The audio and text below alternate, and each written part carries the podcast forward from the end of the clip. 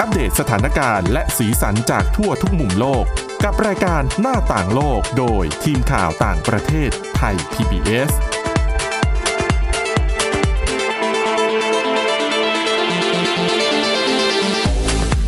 สวัสดีค่ะ ต้อนรับคุณผู้ฟังเข้าสู่รายการหน้าต่างโลกนะคะ มาอัปเดตสถานการณ์และสีสันจากทั่วทุกมุมโลก กับทีมข่าวต่างประเทศไทย PBS ค่ะ เราพบกันทุกวันนะคะ จันทร์ถึงศุกร์ตั้งแต่เวลาเที่ยงถึงเที่ยงครึ่งค่ะ และยังติดตามฟังกันได้ทางพอดแคสต์ด้วยนะคะ วันนี้อยู่กับทีมข่าวต่างประเทศมีทั้งหมด 3 คนค่ะ ดิฉันวินิษฐาจิตกรี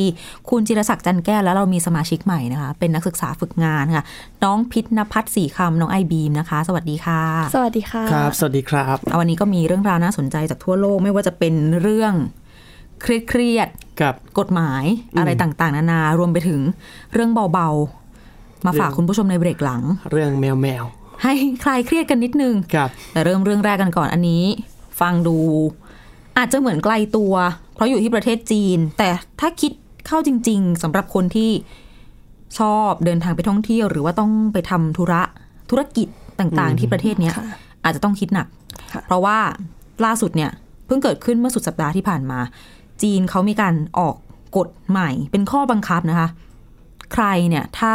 จะไปซื้อโทรศัพท์มือถือแล้วจะเปิดเบอร์ใหม่ ลองคิดดูเหมือนที่บ้านเราสมมุติว่า คุณจิรศักดิ์ กับผม ซื้อโทรศัพท์ใหม่ ครับ เปิดเบอร์ใหม่ ครับ ก็ต้องยื่นบัตรประชาชนใช่ไหม เออ แล้วก็ร้านผู้ให้บริการบางเจ้าเขาจะขอถ่ายขอถ่ายรูปหน่อย อ่า ก็ให้ให้หันหน้ามองกล้องก็ไม่ได้ซีเรียสอะไร ไม่ได้ต้องยืนแบบแบบฉากหลังอะไรขนาดนั้น ครับ ค่ะ ก็นั่งตรงนั้นถ่ายรูปให้เห็นหน้า ทีนี้ที่จีนเนี่ยก็มีกฎระเบียบมาคล้ายๆ กันเนี่ยทำแบบนี้มาโดยตลอดเขาก็เก็บข้อมูลทั้งบัตรประชาชนต่างๆ แล้วก็ใบหน้าใบหน้าในลักษณะของรูปภาพนะ ค่ะ ครับ แต่ว่าตั้งแต่หนึ่งธันวาคมคือวันอาทิตย์ที่ผ่านมา ตั้งแต่หนึ่งธันวาคมเป็นต้นไปเนี่ย ถ่ายรูปเฉยๆไม่พอแล้วนะ เขาใช้การสแกนใบหน้า สแกนแบบ สมมุติว่าน้องไอบิมจะไปซื้อโทรศัพท์ใช่ไหมที่ ค่ะ จีน ยืนสแกนแล้วต้องสแกนสแกนหน้าตรงกับพริบตา อ่าอ่า ค่ะ ครับ หันซ้าย ค ก รั ระ บ พริ ผ บ ม ตาหันขวากระพริบตาดิฉันหันไปด้วยอ่ะเสียงอาจจะไม่ชัดนิดนึงนะคะ ทีนี้เสร็จแล้วใช้เป็นระบบเพื่อจดจำให้ได้ทุกมุมมองเนี่ย เป็นการลงทะเบียนยืนยันตัวตนนะคะ จริงๆก็ประกาศเริ่มประกาศว่าจะใช้กฎเนี้ย ตั้งแต่เดือนกันยายนที่ผ่านมา เพียงแต่ว่ามันเพิ่งมีผล เมื่อสุดสัปดาห์นี้โดยรัฐบาลเขาบอกว่า เนี่ยทำไปเพื่อจะปกป้องสิทธิแล้วก็ผลประโยชน์อันชอบธรรมของบรรดาชาวเน็ต ผู้ที่ใช้งานในโลกออนไลน์ อ่า เออ จริง ๆ ซึ่งที่จีนเนี่ย ก็มีการสอดส่องผ่านระบบ AI กล้องตรวจจับใบหน้าต่าง ครับ ๆ เยอะมากอยู่แล้วนะคะ ก็ขึ้นชื่ออยู่แล้วว่าจีน ใช่ แล้วตอนนี้ก็กลายเป็นว่า เขาก็ได้มีการบันทึกใบหน้าของคนได้อีก คุณคิดดูสิ ว่ามีคนจำนวนมากเท่าไหร่ที่ จะต้องซื้อมือถือต้องเปิดเบอร์ต้องอะไรแล้วจะต้องบันทึกใบหน้าเขาไปแบบเนี้ย อืม อืมค่ะ อืมซึ่ง ก็ หลายฝ่าย นั่นแหละ ประชากรของจีนก็ เยอะ เยอะใช่ครับ ซึ่งหลายฝ่ายเขาก็แสดงความกังวลว่า เอ้ย นี่มันเป็นเหมือนกับกุศโลบายหรือเปล่าในการ อยากจะเก็บรวบรวมข้อมูล แล้วก็ยกระดับการเฝ้าสังเกตการณ์จากเดิมคือ เรื่องที่บอกว่าที่จีนมีการตรวจจับใบหน้าในที่สาธารณะเนี่ยพอได้ยินกันมาบ้างอยู่แล้วใช่ไหม ครับ ค่ะ ติดตั้งกล้องวงจรปิด ซึ่งเขาบอกว่าการสำรวจเมื่อ 2 ปีก่อนปี 2560 พบว่าที่จีนเนี่ยเขามีการติดตั้งกล้องวงจรปิดไป 170 ล้านตัวทั่วประเทศ เวลาผ่านมา 2 ปีแล้วเราก็ไม่รู้ตัวเลขที่แน่ชัด แต่ว่าผู้เชี่ยวชาญเขาประมาณการว่าปีหน้า 2563 ใช่ไหม ค่ะ กล้องทั้งหมดเนี่ยจะเพิ่มอีก 400 ล้านตัว ไม่ใช่ สี่ร้อยล้าน ไม่ใช่จาก 170 เป็น 400 นะ ครับ 170 แล้วบวกอีก 400 อืม อืมจะเป็นอย่างต่ ครับ ำในปีหน้า และ ก็ ไหนจะระบบ AI ขึ้นชื่อไง ความ โอ้ ชาญฉลาดต่าง เป็นผู้นำในการพัฒนา 5G ที่เราเคยเอามาเล่าหลาย ๆ ครั้งแล้วว่าจีนก็ ๆ ใช่ เป็นต้นแบบของการพัฒนา 5G เลย 5G แล้วก็รู้สึกจะกำลังจะมี 6 แล้วนะ เวลว่าเวล ใช่ไหม ว่ายังไม่ชัดเจน 5 เรายังไม่ได้ใช้กันดีเลย ครับ 6 นี่เริ่มมีแววมาแล้วนะคะ เริ่มกำลังแบบซุ่มพัฒนากันแล้วเออแต่พูดถึงหลายคนอาจจะกลัวเรื่องละเมิดสิทธิต่าง ๆ ใช่ไหม ค่ะ ครับ แต่ข้อดีมันก็มีเหมือนกันรัฐบาลจีนเขาก็บอกว่ามันเป็นแบบการ รักษาความปลอดภัย ดูแลทั้งเรื่องของการป้องกันการก่อการร้าย หรือเรื่องง่าย ๆ เช่นกัน เอาจดจำใบหน้าเข้าซูเปอร์มาร์เก็ตไม่ต้องควักเงินอะ อ่า สแกนใบหน้าแล้วก็จ่ายเงินได้เลย ไม่ต้องไม่ต้องหยิบบัตรไม่ต้องหยิบโทรศัพท์ด้วยซ้ำ ค่ะ อืมก็มีทั้งข้อดีข้อเสีย ครับก็ข้อเสียก็อย่างที่เป็นการละเมิดความเป็นส่วนตัวส่วน ข้อดีก็อาจจะในมุมมองของรัฐที่มองว่าตะกะความมั่นคงนี่ว่า อืม เอาความมั่นคงมาจับก็สามารถระบุได้ว่าการกระทำเหล่านี้ส่วนหนึ่งก็เพื่อเป้าหมายโดยตรงในการปกป้องประชาชนนั่นเอง อ่ะถ้าว่าอย่างนั้นก็ได้ ไปต่อกันใกล้ๆนะคะที่รัสเซีย ก็ขึ้นเหนือจากจีนไปอีกสักนิดนะครับ ผมก็ขึ้นไปที่รัสเซีย ล่าสุดนะครับผมประธานาธิบดีวลาดิเมียร์ปูตินของรัสเซียเนี่ยได้ลงนามในกฎหมายฉบับใหม่ กฎหมายฉบับเดิมเป็นการแก้ไขเพิ่มเติมนะครับ ผมให้อนุญาตให้เจ้าหน้าที่เนี่ยสามารถระบุว่าผู้สื่อข่าวอิสระหรือว่าบล็อกเกอร์คนไหนเนี่ยเป็นเจ้าหน้าที่ต่างชาติได้นะครับ ซึ่งการเคลื่อนไหวในครั้งเนี้ยก็ส่งผลโดยตรงทำให้มีเสียงวิพากษ์วิจารณ์เกี่ยวกับการละเมิดเสรีภาพสื่อมากยิ่งขึ้นนั่นเองนะครับ ผมซึ่ง ถามว่าเจ้าหน้าที่ต่างชาติเนี่ยมันหรือว่าภาษาอังกฤษที่เขาใช้ก็คือ foreign agent เนี่ยมันจะมีผลกระทบอย่างไรนะครับผมมีผลกระทบอย่างไรก็คือว่าไอ้เจ้าหน้าที่ต่างชาติที่เนี้ยเจ้าหน้าที่ต่างชาติต้องลงทะเบียนกับกระทรวงยุติธรรมของรัสเซียนะครับ แล้วก็มีการทำเครื่องหมายที่ชัดเจน แล้วก็ต้อง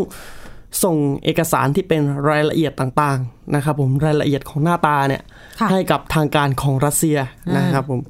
แล้วก็ไอ้เจ้าหน้าที่ต่างชาติตัวเนี้ยมันเกี่ยวพันโดยตรงนะครับ ผมกับไปถึงเรื่องการเมืองแล้วก็กลุ่มที่ได้รับเงินมาจากต่างประเทศ อ๋อ คือผลิตคอนเทนต์อะไรบนอินเทอร์เน็ต ใช่ครับผมแล้วก็แต่ถามว่ากฎหมายประมาณเนี้ยมันเป็นกฎหมายซะที่ใหม่ซะทีเดียวเลยไหมก็ก็ไม่เชิงขนาดนั้นนะครับผมเพราะว่ากฎหมายในลักษณะนี้เนี่ยก็มีขึ้นแล้วในปี 2012 แต่ครั้งนั้นเนี่ยก็ได้ให้อำนาจกับเจ้าหน้าที่ในการระบุว่าองค์กรสื่อใด หรือว่าอาองค์กรไม่แสวงหาผลกำไรใด หรือ NGO นั่นเองนะครับผมเป็นเจ้าหน้าที่ต่างชาติ แต่รอบเนี้ย มันขยายโดยตรงมายังบุบุคคลธรรมดาอย่างปุถุชนอย่างผมอย่างน้องไอบีม ค่ะ ค่ะ อย่างคุณนิธิฐาเลยนะครับผมแล้วก็ที่สำคัญเนี่ยกฎหมายฉบับนี้ก็คือมีผลในทันทีเลย ประกาศปุ๊บใช้เลย ใช่แล้วครับ ผมก็นี่คือประธานาธิบดีประธานาธิบดีเนี่ยได้ลงนามไปแล้วนะครับ ซึ่งถามว่าผลกระทบฟีดแบ็กกลับมาเป็นอย่างไร อ๋อ องค์กรไม่แสวงหาผลกำไรนะครับผมถึง 9 องค์กรเนี่ยที่มีชื่อดังๆ เช่น Amnesty International ค่ะ นะครับผมหรือแล้วก็องค์กรสื่อไร้พรมแดนเนี่ยออกมาแสดงความกังวลว่า ไอ้ผู้ที่ได้รับผลกระทบเนี่ยจริงๆแล้วเนี่ยอาจจะไม่ใช่แค่นักข่าวนะ อาจจะไม่แค่ไม่ใช่แค่ผู้สื่อข่าวแบบเราๆแต่ว่าอาจจะเป็นกลุ่มบล็อกเกอร์ หรือกลุ่มผู้ใช้อินเทอร์เน็ตทั่วไปนี่แหละ ที่ ค่ะ ได้รับการสนับสนับสนุนในรูปของทุนการศึกษา หรือว่าอ่าทุนสนับสนุนรายรับต่างๆ จากสื่อต่างชาตินั่นเองนะครับผม ค่ะ แล้วก็ที่สำคัญเนี่ยเขาก็วิจารณ์โดยตรงเลยว่ากฎหมายฉบับเนี้ยเป็นความพยายามในการจำกัดสิทธิเสรีภาพของสื่ออีกขั้นหนึ่ง และก็อีกมุมหนึ่งก็คือเป็นความพยายามในการที่จะเขาเรียกว่าปิดปากฝ่ายค้าน เออ ของรัสเซียนะครับ เข้าใจได้ เพราะว่าเดี๋ยวนี้สื่ออินเทอร์เน็ตก็เป็นช่องทางให้หลายคนเนาะอาจจะเป็นอย่างบ้านเราก็มีแบบบล็อกเกอร์ หรือว่าคนมีชื่อเสียงที่มาทำคลิปทำอะไรที่ อ่า อาจจะมี ใช่ พาด ใช่ พิงการเมืองใช่ไหม ใช่ใช่ ถ้ามีลงทะเบียนแบบนี้ เก็บข้อมูลแบบนี้อาจจะไม่กล้าหรือเปล่า ครับก็ก็นั่นแหละต้องน่าติ ซึ่ง ดตาม คำว่า foreign agent มันก็กว้างเหมือนกันนะ ใช่ใช่ มันจะเป็นเจ้าหน้าที่หรือเป็นแหม แต่ถ้าเกิดเป็นแค่บล็อกเกอร์ทำไมต้องเป็นเจ้าหน้าที่ล่ะ เออ ทำไมต้องลงทะเบียนขนาดนั้น ดูที่ว่าดูที่ว่าการตีความของว่า foreign อืม agent ใช่ เนี่ยมันจะไปถึงไหน จริง ซึ่งถ้าสุดสุดขอบสุดตรงไปเลยเนี่ย มันก็อาจจะหมายถึงตัวแทนของเขาเรียกว่า ของของประเทศนั้นๆเนอะ ใช่ อาจจะเป็นถึงขั้นสายลับเลยไหมเออ เออน่า ก็ คิดตรงนี้ต้องดูแหละว่ากฎหมายเขาเขียนคำนิยามไว้ว่ายังไง ครับผม ส่วนคนที่ร่างกฎหมายเนี่ยก็หลังจากที่มีเสียงวิพากษ์วิจารณ์เนี่ยเขาก็ออกมาตอบโต้ว่าไอ้กฎหมายเนี่ยพยายามทำให้คำว่าเจ้าหน้าที่ต่างชาติเนี่ย มันมีความสมบูรณ์มากยิ่งขึ้นนะครับผมเพราะว่าเอาเข้อจริงเหมือนที่ผมบอกไปตอนแรกว่า กฎหมายตัวกฎหมายเนี่ยที่เล่าเรื่องประมาณเนี้ยจำกัดสิทธิ์ประมาณเนี้ยมันก็มีอยู่แล้ว แต่ว่าเกี่ยวข้องกับอาองค์กรสื่อทั้งองค์กรนั่นเองนะครับ ค่ะ ก็วั จ นเดี ริ ย ง ว ๆ ก็หลายประเทศนะ สมมติผู้สื่อข่าวอย่างเราอะผู้สื่อข่าวจริง ๆ ไม่นับบล็อกเกอร์นะ ครับ เขาจะให้ลงทะเบียนเหมือนกัน อืม เหมือนอย่างบ้านเราก็มีสมาคมผู้สื่อข่าวใช่ไหมแต่ว่า ใช่ครับ ยกตัวอย่างที่ฉันเคยไปทำข่าวฟิลิปปินส์เนี่ยเขาจะมี ต้องลงทะเบียนเลยอะจะเป็นสำนักงาน คือเป็นจุดรวมของผู้สื่อข่าวต่างประเทศ ซึ่งต้องไปลงทะเบียนอันนี้ก่อนไม่งั้นถ้าไปทำข่าวที่นู่นที่นี่เขาเรียกหาบัตรแล้วไม่มีเนี่ย อืม เป็นเรื่อง อืมค่ะ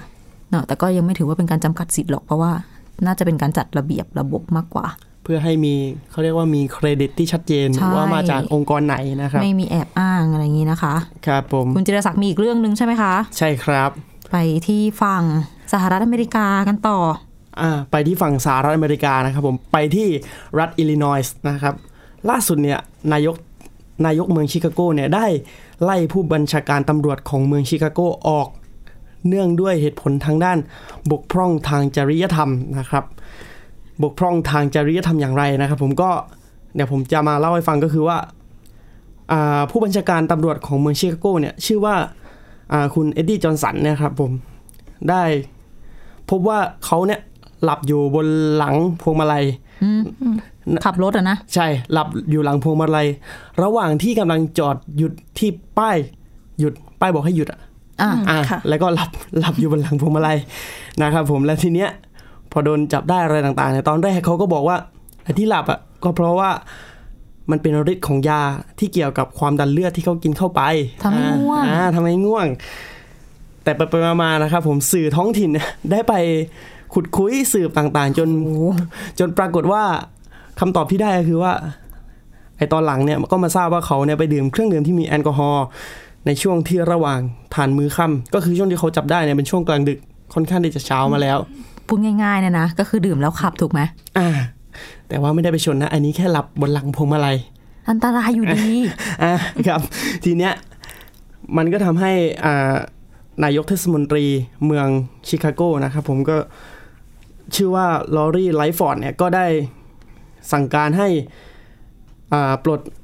ผู้บัญชาการตำรวจชิคาโกเนี่ยออกจากตำแหน่งทันที โดยมีผลในทันทีนะครับผมซึ่งน่าเสียดายตรงที่ว่าผู้บัญชาการตำรวจคนเนี้ยวางแผนที่จะเกษียณปลายปีนี้ละ อีกไม่ถึงสี่ห้าสัปดาห์ตรงเนี้ยประมาณเนี้ย แล้วก็โดนปลดไปเลย ก็แทนที่จะได้สวัสดิการอะไรต่าง ใช่ และเหตุผลสำคัญที่เขาบอกว่าปลดก็เพราะว่าเนี่ยเป็นการบกพร่องทางศีลธรรมที่ไม่อาจที่จะยอมให้เกิดขึ้นได้นะครับผมแล้วก็การกระทำของอาคุณจอร์นสันที่เป็นผู้บัญชาการตำรวจเนี่ยก็มีเจตนาที่ไม่ซื่อสัตย์อย่างชัดเจนก็คือพยายามที่จะสร้างเรื่องหลอกลวงขึ้นมานะครับผม ๆอ๋อจริง เออแล้วทีนี้ถ้าเขาก็อ่าส่วนผู้ส่วนนายกเทศมนตรีเมืองชิคาโกก็ย้ำว่า ถ้าเขารู้ข้อเท็จจริงนี้ตั้งแต่แรกอ่ะก็คือไปตั้งแต่แรกละ อ่ะ ก็คือไล่ออกตั้งแต่แรกเลย ดีต้องขอบคุณสื่อมวลชนที่ทำหน้าที่ ใช่ครับ ไปขุดคุยความจริงมานะคะ ครับผม อ่าเดี๋ยวช่วงนี้พักกับเรื่องเครียดๆกันสักครู่หนึ่งพักสักครู่แล้วกลับมาพบกับเรื่องเบาๆช่วงที่สองค่ะ หน้าต่างโลกโดยทีมข่าวต่างประเทศไทย PBS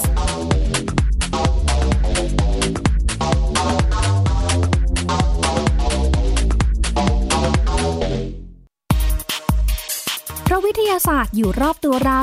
มีเรื่องราวให้ค้นหาอีกมากมาย เทคโนโลยีใหม่ ๆ เกิดขึ้นรวดเร็ว ทำให้เราต้องก้าวตามให้ทัน อัปเดตเรื่องราวทางวิทยาศาสตร์ เทคโนโลยี และนวัตกรรม ที่จะทำให้คุณทันโลก กับรายการ s c i e n t e c h ทุกวันจันทร์ถึงวันศุกร์ทางไทย PBS Digital Radio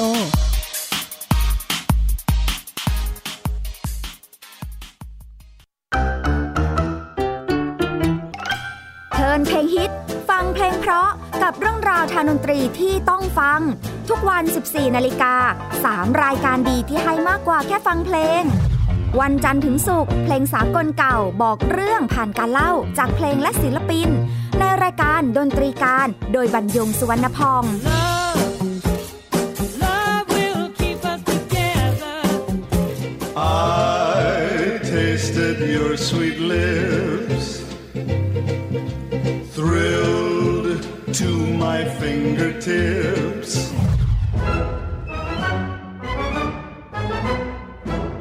วันเสาร์ชั่วโมงดนตรีและเพลงคลาสสิก ที่เล่าผ่านคนดนตรี ในรายการ Gen C and Classical Music โดยนัทถาควรขจร I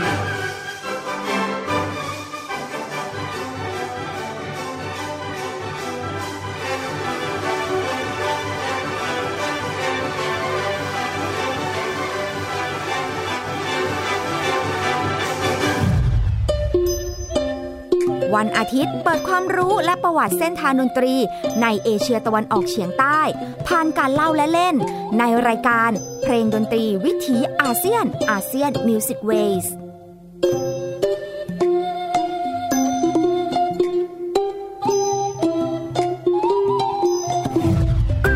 ฟังเพลงและดนตรีได้ที่นี่ไทย PBS Digital Radio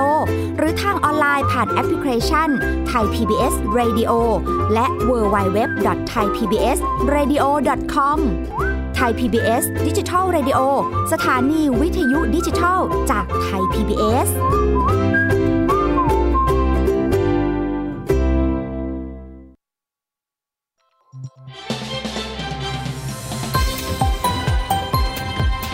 คุณกำลังรับฟังไทย PBS ดิจิทัล Radio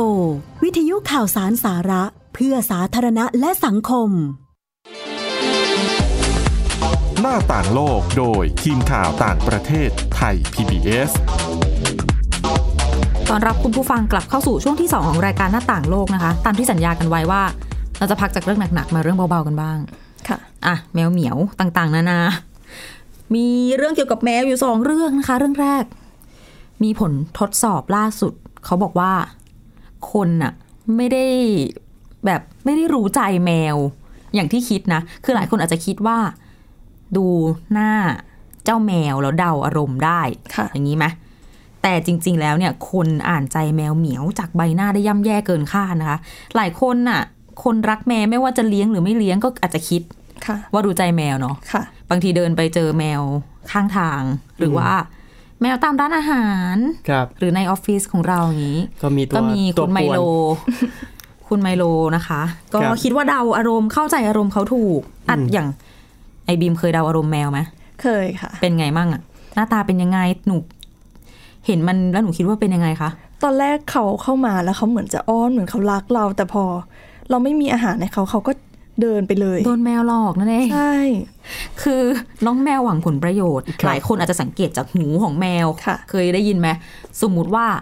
แบบถ้ามันปกติมันหูตั้งใช่ปะ ค่ะ ก็เป็นปกติดี เขาบอกว่าสมมุติถ้าเราไปจับดิฉันเคย ไปจับไปเล่นแขนเขาอย่างเงี้ยแล้วหูเขาลู่เลยอะ อืม คือหูจากที่มันเป็นนึกออกไหม อ่า ให้คุณ ครับ ผู้ฟังจินตนาจินตนาการตามหูตั้ง ครับ แล้วพอหูลู่แบบหูมันบินออกไปข้างๆอ่ะดิฉันก็ไม่รู้จะอธิบายยังไง เอาเป็นว่าหูของเจ้าแมวเหมียวแทนที่จะตั้งเนี่ยนะคะลู่ติดไปกับหัวลู่ไปข้างหลังหรือข้างๆ เนี่ย มันเป็นสัญญาณสะท้อนว่า อารมณ์ไม่ดี แต่เอาเข้าจริง ๆ นะ แมวที่หูตั้งดิฉันก็โดนข่วนมาแล้ว อืม ก็คือ ค่ะ อย่างที่ตามผลวิจัยบอกนั่นแหละ ก็ไม่ใช่ว่าเราจะเข้าใจอารมณ์ของแมวหรือว่าการอ่านสีหน้าของแมวได้ดีสักเท่าไหร่นัก คือ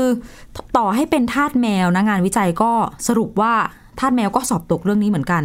มันไม่ได้เดากันง่าย ๆนะคะ อารมณ์ของแมวเนี่ย ทีมนักชีววิทยาเชิงพฤติกรรมจากมหาวิทยาลัยที่แคนาดาค่ะเขาทดลองแบบนี้ เอาให้อาสาสมัครส่วนใหญ่นะ เป็นคนเลี้ยงแมวแต่ไม่ใช่ทั้งหมด 6,000 คน เก็บข้อมูลมาจาก 85 ประเทศทั่วโลก ให้ทั้งหมดเนี่ยทำแบบทดสอบออนไลน์ก็คือเขาจะส่งคลิปวิดีโอสั้น ๆ ไปให้ดู เป็นภาพของแมวที่กำลังทำสิ่งต่างๆ มีพฤติกรรมนู่นนี่นั่น เอามาจาก YouTube เนี่ยแหละ แล้วก็ให้ทาสแมวเนี่ยทายว่าไอ้เจ้าเหมียวตัวเนี้ย อารมณ์ไหน ค่ะ อารมณ์เป็นยังไงอยู่ปรากฏว่า 87%ของคนที่เข้ารับการทดสอบ ได้คะแนนไม่ถึง 60% อืม ก็คือถ้าเทียบกับเหมือนสมัยเราเรียนแล้ว คือการสอบก็คือตกอะ่ะ ครับ ไม่ก็เกรดหนึ่ง คือไม่เกินนั้นต้องไปซ่อม อ่า คือสิ่งที่เกิดขึ้นนักวิจัยเขาก็บอกว่ามันชี้ให้เห็นว่า ต่อให้เป็นทาสแมวก็ไม่ได้เข้าใจหรือว่าสังเกตเห็นความเปลี่ยนแปลงทางอารมณ์ของแมว ได้ดี แล้วก็จริง ๆ แล้วเนี่ย มันแสดงออกทางสีหน้าได้หลากหลายกว่าที่เราคาดการไว้ แต่ว่าก็มีคนที่เข้ารับการทดสอบประมาณ 13%ที่เขาเดาใจแมวได้แบบเรียกว่าถูกต้องแม่นยำก็ได้นะ เพราะว่าได้คะแนนทดสอบมากกว่า 75% ซึ่งนักวิจัยเขาเรียกว่าอันนี้เป็น cat whisperer คือเหมือนสื่อสารกับแมวได้พูดกับแมวรู้เรื่องว่างั้นเถ อะ สื่อสารกับแมวฝึกสอนแมวได้ ซึ่งในกรณีนี้คนที่เป็นแบบระดับนัก เรียกว่าคนรู้ใจแมวเนี่ย เขาบอกว่าผู้หญิงมีแนวโน้มจะทำคะแนนได้มากกว่าผู้ชายเล็กน้อย แล้วก็คนหนุ่มสาวจะเก่งกว่าคนที่สูงวัย แต่เอาเข้าจริง ๆ นะ เชื่อไหม เหมาะมากอันนี้ คนที่ทำคะแนนได้ระดับยอดเยี่ยม ครับ คือสัตวแพทย์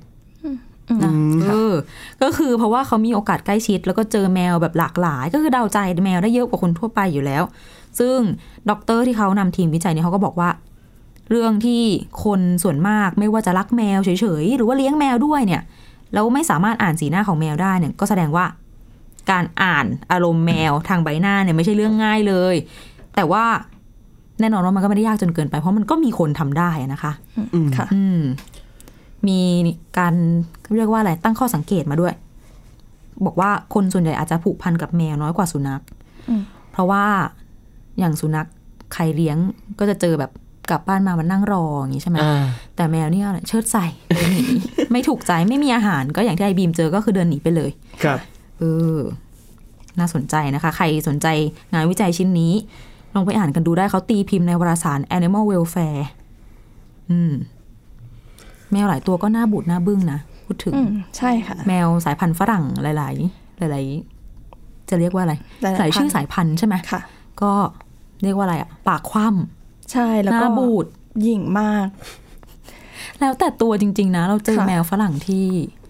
เป็นมิตรก็มีนะ อืมหนูไม่เคยเจอแมวฝรั่งที่เป็นมิตรเลยค่ะ ส่วนมากเขาจะหลับอย่างเดียว ยกเว้ หลั น บ ว่าเรา ใส่ จะเอาแมวเลียไปให้เขาแล้วเขาก็จะตื่นมากิน เออแต่เจ้าขนมนี่เป็นอะไรที่สะกดจิตแมว ค่ะ ได้ดีจริง ๆ แล้วทีนี้อีกเรื่องหนึ่งที่เกี่ยวกับแมวก็คือ เมื่อเราเดาอารมณ์แมวไม่ถูกใช่ไหมคะ ค่ะ อาจจะโดนข่วนบ้าง งับบ้างนำมาสู่เรื่องของน้องไอบีม ค่ะ ค่ะ ก่อนอื่นนะคะ ขอถามพี่แทดกับพี่จันก่อนเลยว่า ได้เลี้ยงน้องแมวหรือสุนัขที่บ้านไหมคะ ไม่มีค่ะ แต่ว่าพี่ชอบเล่น อ๋อ เคย เจอที่ไหนก็เล่น คย แล้วปกตินี่จะให้เขาเลียไหมคะ ให้ก็มีมันก็มีแมวบางตัวอย่างตอนที่หนูบอกใช่ไหม อืม ว่าเรามีขนมแมวเลียให้เขาอะบางทีเราบีบบีบขนม ครับ คุณผู้ฟังหลายคนถ้าเล่นแมวจะนึกออกเขาบีบไปจนหมดถุงแล้วอะ อืม แมวบางตัวอะเขาจะมีความตะกระอยู่ อืม มันก็ไม่ได้เลียแค่ถุงก็เลีย ค่ะ นิ้วเราไปด้วย อ่า ค่ะ ค่ะสำหรับเรื่องนี้นะคะ ก็จะเป็นเรื่องของหญิงชาวอินโดนีเซียค่ะ ที่มีการให้แมวที่ชื่อแท็บแท็บบี้นะคะ ที่ตัวเองเลี้ยงไว้เนี่ย นั่งบนหนังสือเรียนแล้วก็ให้แมวเนี่ยเรียนหน้าตัวเอง ในขณะที่เรียนหนังสืออยู่ที่บ้านแบบโฮมสคูลเนี่ยเป็นเวลาติดต่อกัน 3 เดือน สามเดือน ค่ะ แล้วก็มีการโพสต์ลงสื่อโซเชียลนะคะว่าเขาบอกว่าสิวบนหน้าเขาเนี่ยมีเออดีขึ้น คือหมายถึงสิวหายให้แมวเลียและสิวหายอะค่ะ อืม ซึ่งตอนนี้นะคะก็เป็นข่าวที่โด่งดังไปทั่ว จนกรมการแพทย์โดยสถาบันผิวหนังนะคะ ได้ออกมาเตือนเลยค่ะว่า ตอนนี้เนี่ยในปัจจุบันเนี่ยยังไม่มีงานวิจัยนะคะ ที่บอกว่าน้ำลายแมวเนี่ยสามารถจะรักษาสิวได้จริง อ่าครับ แต่ว่ามีการเตือนอันตรายจากการให้แมวเลียหน้าค่ะ ค่ะ เพราะว่าในน้ำลายแมวเนี่ยมีแบคทีเรียนะคะที่จะสามารถเข้าสู่บาดแผล และทำให้คนเนี่ยติดเชื้อได้ จนทำให้สามารถเป็นอันตรายถึงชีวิตเลยค่ะ ค่ะ โดยที่น้ำลาย เอ้ย โดยที่แบคทีเรียชนิดนี้นะคะ จะไม่ก่อโรคในแมวค่ะ แต่ว่าถ้าสมมติว่าแมวเนี่ยกัดเราเนี่ยค่ะนะคะ แบคทีเรียเนี้ยก็จะเข้าสู่ร่างกายเรา ก็อาจจะทำให้เป็นโรคพิษสุนัขบ้าตามที่เราเคยได้ยินกัน ค่ะ หรือว่าเป็นโรคไฟลามทุ่งนะคะ คือถ้ารักษาโรคนี้ไม่ทันเนี่ยโรคไฟลามทุ่งเนี่ยอาจจะลามเข้ากระแสเลือด แบคทีเรียที่ทำให้เกิดโรคไฟลามทุ่งเนี่ยอาจจะลามเข้ากระแสเลือดแล้วก็ทำให้เสียชีวิตได้ค่ะ อืมก็เหมือนเป็นอาการติดเชื้อในกระแสเลือดอย่างหนึ่ง ครับ คือก่อนหน้านี้นะคะ เมื่อไม่นานมานี้เองค่ะ ประมาณเดือนที่แล้วนะคะ ก็มีชาวเยอรมันเป็นผู้ชายนะคะวัย 63 ปีค่ะ มาโรงมาโรงพยาบาลด้วยอาการเป็นไข้ธรรมดานี่แหละค่ะ แต่ว่าพออยู่ ๆ ไปเนี่ยหมายถึงอยู่ในโรงพยาบาลนะคะ ค่ะ ก็พบว่าอาการเนี่ยแย่ลงเรื่อยๆ โดยเริ่มรุนแรงจนถึงกะขั้นติดเชื้อในกระแสเลือดนะคะ แล้วก็เกิดอาการที่สามารถสังเกตเห็นได้ เช่น จุดเลือดใต้ผิวหนัง อืม ผิวมีรอยช้ำ ผิวซีด แล้วไปจนถึงอาการเนื้อตายเลยค่ะ หลังจากที่แบบมันรุนแรงขึ้นเรื่อย ๆ อย่างเงี้ยค่ะ ชายคนนี้ก็ถูกนำตัวเข้าห้อง ICU นะคะ แต่ว่าอาการก็แย่ลงเรื่อย ๆ เลยค่ะ จนกระทั่งอวัยวะภายในล้มเหลว แล้วก็เสียชีวิตลงในที่สุดเลยค่ะ อืมก็เป็นอันตรายที่สืบเนื่องมาจาก น้ำลาย น้ำลายสัตว์เนาะ ค่ะ คือจริง ๆ เนี่ยข่าวประมาณนี้เนี่ยคือมีมาเรื่อย ๆ มีมานานแล้วนะคะ แล้วก็เมื่อช่วงต้นปีที่ผ่านมาเนี่ย มีผู้หญิงชาวอเมริกันคนหนึ่ง จะต้องถูกตัดแขนตัดขา เนื่องจากติดเชื้อแบคทีเรีย ชนิดนี้ในน้ำลายแมวเนี่ย เนื่องจากที่เขาให้แมวเนี่ยเลียที่บาดแผลของเขา ก็เลยทำให้แบคทีเรียมันเข้าสู่ร่าเข้ากงาย โดย ได้ ตรงเลย ค่ะ ใช่ แล้วก็ไม่มีใครรู้ว่าตัวเองจะคือเรียกว่าผลที่เกิดขึ้นกับแต่ละคนอาจจะไม่เหมือนกันบางคน ครับ รุนแรงมากบางคนอาจจะไม่เป็นอะไร อ่า ค่ะ ใช่ แหมแต่ลำพังแค่นึกถึงลิ้นแมวก็มันจะสักๆหน้าแล้วเนาะ แล้วก็จะแปลกๆนิดนึง เอาเป็นว่าก็ฝากเอาไว้สำหรับคุณผู้ฟังที่เลี้ยงแมวหรือว่าชอบเล่นกับแมว ค่ะ นะคะและนี่คือเรื่องราวน่าสนใจทั้งหมดสำหรับวันนี้นะคะ คุณผู้ฟังสามารถติดตามฟังรายการหน้าต่างโลกได้ใหม่ทุกวันจันทร์ถึงศุกร์ค่ะ ทาง www.thaipbsradio.com นะคะหรือว่าฟังผ่านทางพอดแคสต์ก็ได้นะคะ ค้นหาคำว่าหน้าต่างโลก อัปเดตสถานการณ์ทั่วโลกทั้งสีสันและสาระกับทีมข่าวต่างประเทศได้ทุกที่ทุกเวลาค่ะ วันนี้เราสามคนและทีมงานทั้งหมดลาไปก่อน สวัสดีค่ะ สวัสดีครับ ติดตามรับฟังรายการย้อนหลังได้ที่เว็บไซต์และแอปพลิเคชันไทย PBS Radio ไทย PBS ดิจิทัล Radio วิทยุข่าวสารสาระ เพื่อสาธารณะและสังคม